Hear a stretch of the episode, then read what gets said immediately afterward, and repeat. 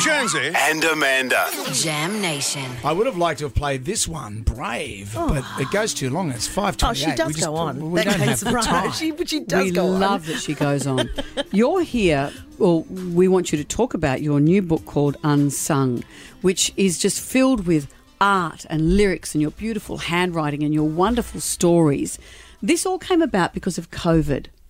Yes, and just to roll it back just a little bit before COVID, um, the the tour that I'm on now is My Life is a Symphony. I had recorded with the Melbourne Symphony, and we'd recorded the track, all of the tracks, excuse me, multiple tracks, in the week before COVID, and I never got Before to put the shutdown, voice- you mean? yeah, exactly. So e, exactly that sounded weird before shutdown, and um and so I was lamenting the fact that I may never get that album up and running. It was one of those opportunities, a pop act, working with the MSO, seventy plus orchestra of my own original work. It was a big triumph and then this huge letdown. So the book is an addendum. It's actually something that I was writing during COVID as a, and every chapter is listed from every track from the album. It was a little bit like, well, if it if it all goes away, this is what I'll have to tell. That was what I thought. That's why it was called Unsung. But you have got to sing it and, I've had release to, it. Well, I've got to more than sing it. I'm slaying, ladies and yeah, gentlemen. you No, are. You no. are. No, well, You really are. Sold out shows. I- I- Amazing. I'm saying that tongue in cheek, but we did actually only plan to do one show with the MSO at Hamer Hall, which was, and then it sold out. It was like one of those great stories where then it, then sold out the next, and then the next, and then suddenly we started putting it across every state, which we're still in the middle of doing now. Um, I think we've got. Queensland, Perth, and then I end at the Sydney Opera House in January. Oh, This is With great. the Sydney Symphony Orchestra. Yeah. no, actually, it's um, they're putting another orchestra together. I'm still just across all of that. They're learning their instruments now. Well, that's right. Do you know what people don't really realise that a symphony album you have to play with different symphonies. Like, I don't think general public understand you can't take a symphony with you, much as I'd love to. Mm. But they're well, very there'd be a lot expensive. of catering. That'd be expensive. There's and- a, it's like herding cats. There- that, that's 70 plus individuals who may or may not want to go to Sydney that week. So you have to rehearse with different ones every time. oh, yes. yeah, right. And And who is the most loose in the symphony out of Which all of them? instrument? Always, I would like to say that the percussionist who plays Of like the course, timpani, the drummers. beca- they sit centre, and they are actually the rock for which everything, in my opinion, as Mm. a, as an artist, because I'm, I come in, uh, the culture's very formal, and I'm a pop artist. These are Mm. my own original songs. It's a big punt, and and I can always glance up and have a gentle wink or it's going to be okay from the timpani player. Oh, Right. Everyone Right. else is engaged in, in the hardcore business of symphonic music, and it is. The arrangements are really deep, and and they're really put to task. It's not like we've just done three chords, and you know, Roscoe Irwin is a very very fine virtuosic arranger, and but Mm. the But they look timpani grumpy- guy- they look grumpy, They can those tend guys. to look very engaged. Yeah, so you go to the timpani guy, but they look grumpy. But you're a You're drummer. right. I've seen you play the drums. You're a very accomplished drummer, I, I, and I, this is an experience like it's a money can't buy experience. I was hosting a thing. Kate was performing.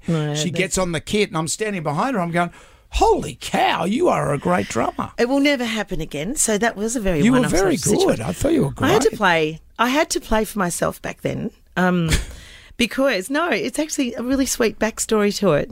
I had a, a throat operation.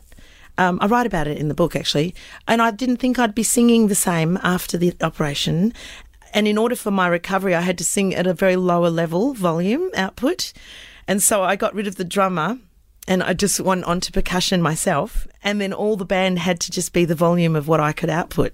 Right. Isn't that Okay, so you control because the drums control Everything. Yeah. Okay. Yeah. The timpani, Yeah. because I told you the timpani's Yeah, the right. cherry on the cake, and and I was just being the, the, the volume keeper.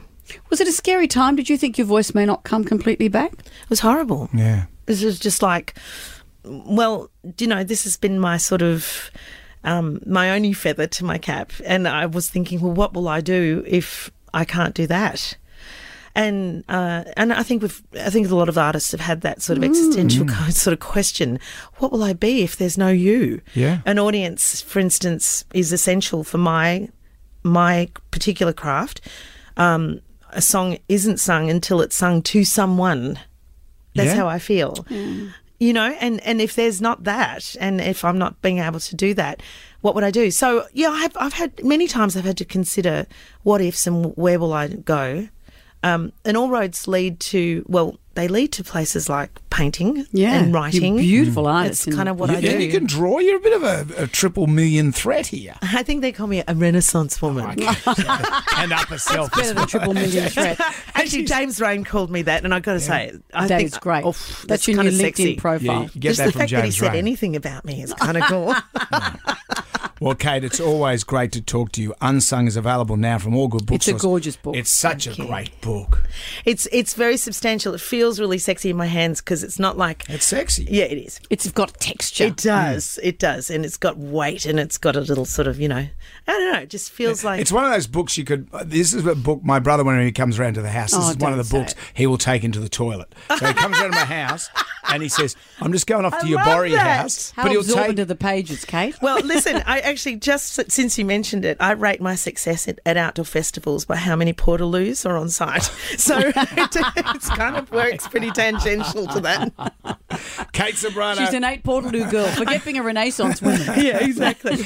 Unsung is available now from all good bookstores. Kate, thank you. Thank you for having me.